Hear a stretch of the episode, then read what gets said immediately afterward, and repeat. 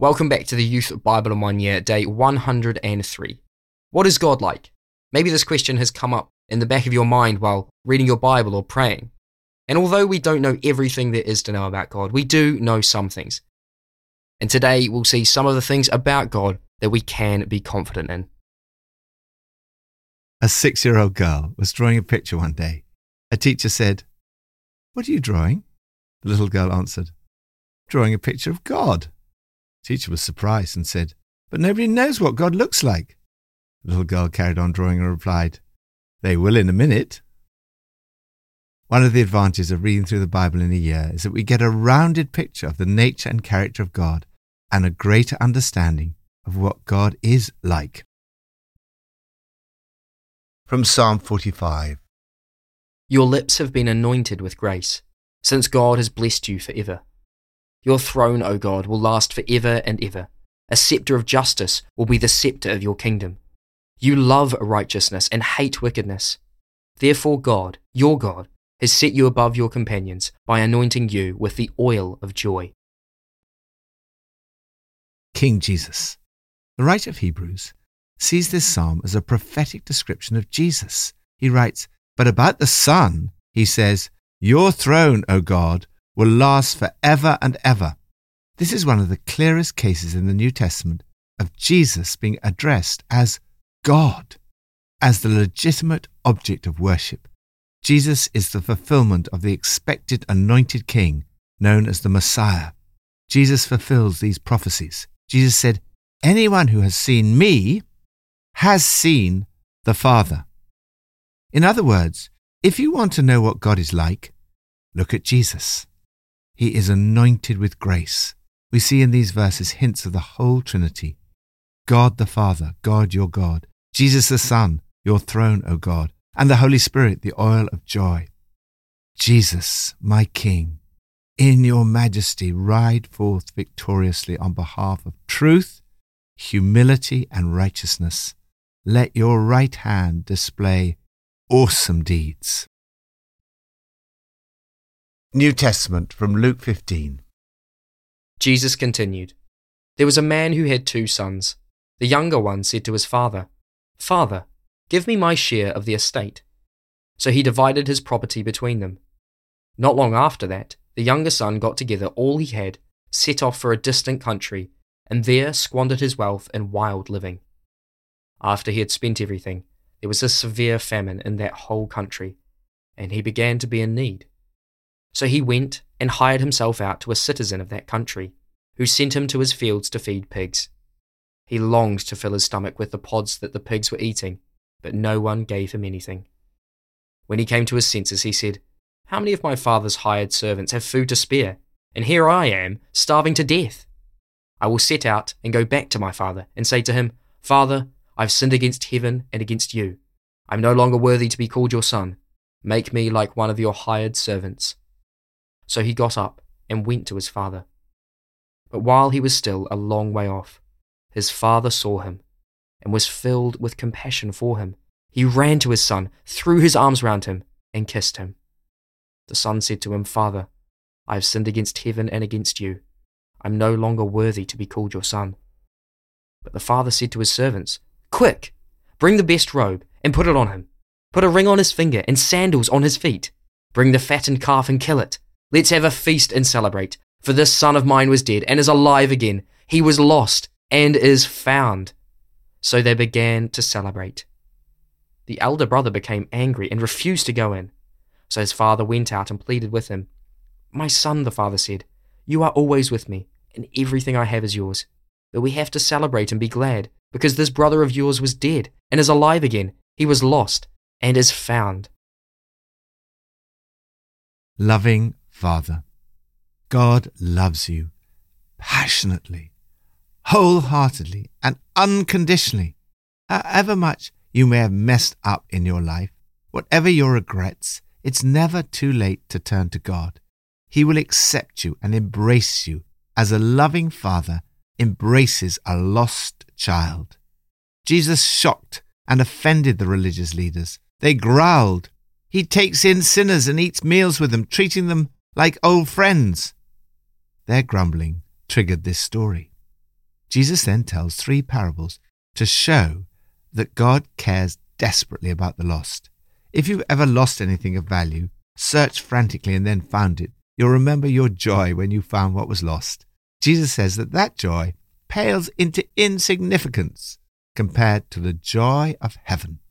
The story of the lost sheep shows there's more joy in heaven over one sinner's rescued life than over 99 good people in no need of rescue. The story of the lost coin shows the kind of party God's angels throw every time one lost soul turns to God. Then, in probably the greatest short story ever told, Jesus gives us another astonishing revelation of what God is like a loving Father. The younger son requests his inheritance while the father is still alive and in good health. In traditional Middle Eastern culture, this is equivalent to saying, Father, I'm eager for you to die. A traditional Middle Eastern father would drive him out of the house. It's an outrageous request, which a father is expected to refuse. But in an act of extraordinary love, the father breaks tradition and gives his son the freedom to sell his portion of the estate, which would have brought shame on the family before the entire community. The son turned it into cash. Then he set off and left the town as quickly as possible. So many people today, myself included, have experienced what the younger son found while away from his father. He was wasting his life, squandered his wealth in wild living. He began to hurt. He was enslaved. He felt empty inside. He longed to fill his stomach with the pods that the pigs were eating. He felt alone in this world. No one gave him anything. Turning to God is not an irrational act, it's the opposite. He came to his senses. The son realized that he needed help. He decided to swallow his pride and go back to his father. He knew that he needed to go home. He was prepared to admit his sin. He planned to say to his father, I have sinned. I am no longer worthy to be called your son. Make me like one of your hired servants. We need to take a step of faith. So he got up and went to his father. He did not know what would happen. At the time of Jesus, a Jewish boy who lost the family inheritance to Gentiles would be punished by his village, and they would have nothing to do with the wayward son.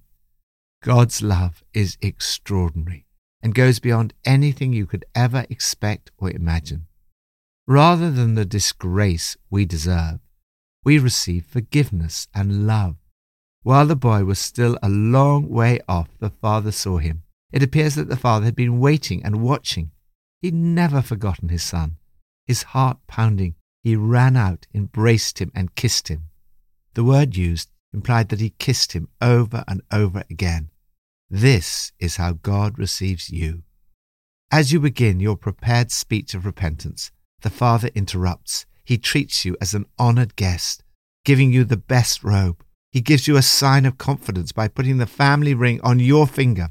He puts sandals, reserved not for slaves, but for sons, on your feet. He plans a lavish celebration party. We get a glimpse here of what God is like and how much He loves us. Again, we see the picture of the kingdom of heaven being like a party. This is the opposite of what many people think. They do not associate God with music and dancing, feasting and celebrating. God's love extends also to the older son, who goes into an angry sulk and is begrudging of his brother's forgiveness and acceptance. You can imagine the father putting his arm round him and saying, Son, you don't understand. You're with me all the time, and everything that's mine is yours. But this is a wonderful time, and we had to celebrate. This brother of yours was dead, and he's alive. He was lost, and he's found. The story, told to the religious leaders, ends on a cliffhanger. How will the elder son respond to the father's love? Father, thank you that you love me so much. And when I mess up, you don't reject me. The moment I repent and come back to you, you accept me and say, Let's have a feast and celebrate. Old Testament from Deuteronomy 19 and 20. One witness is not enough to convict anyone accused of any crime or offence they may have committed. Holy Judge. It is vital to read the Old Testament through the lens of Jesus, We cannot simply apply the laws of the Old Testament to our society today, nor can we take the concept of the holy war and turn it into a crusade. What we see throughout the Bible is that God is a holy God and a God of justice. Some of the principles of the legal system of ancient Israel were specific to the time. Others are more generally applicable. Murder is clearly a more serious crime than manslaughter. Good evidence is required before anyone is convicted of a crime. Perjury is a very serious offence. Retribution should be deserved and proportionate. A secondary purpose of imposing a just retribution is deterrence. But not everything in ancient Israel is applicable to us. In Jesus Christ, a new way has been established. The wrath of God that broke out upon the offender in the community has been visited once and for all upon the righteous representative, the Son of Man. We cannot accept Israel as a model for our study of the punishment of crime. As former Oxford Professor of Theology, Professor Oliver O'Donovan writes, not because it would be illiberal, but because it would be unchristian to do so. Israel, in the strong sense in which it is claimed to be God's unique dwelling place on earth, has been superseded in Christ. For example, when Jesus quoted from this passage, he said, You have heard that it was said eye for eye and tooth for tooth, but I tell you, do not resist an evil person. If someone strikes you on the right cheek, turn the other cheek also. Lord, thank you that you are the God of love, justice, and truth. Thank you that you reveal yourself to me as I study your word and spend time in your presence. Pippa adds Luke 15, Jesus tells three stories about a sheep, a coin, and a son all being lost, and then the overwhelming joy of them being found. We lose things every day, usually keys, phones, glasses. I found my grandmother's ring, which I thought I'd lost, and I felt like the woman in the parable, overjoyed. I know too that once I was lost, and now I'm found. Let's pray. Lord, thank you that you are King Jesus. Thank you that you are a loving Father. And thank you that I can trust you to be a holy judge. Thank you that you love me passionately, wholeheartedly, and unconditionally. Help me to realize this in my heart today. In Jesus' name, amen.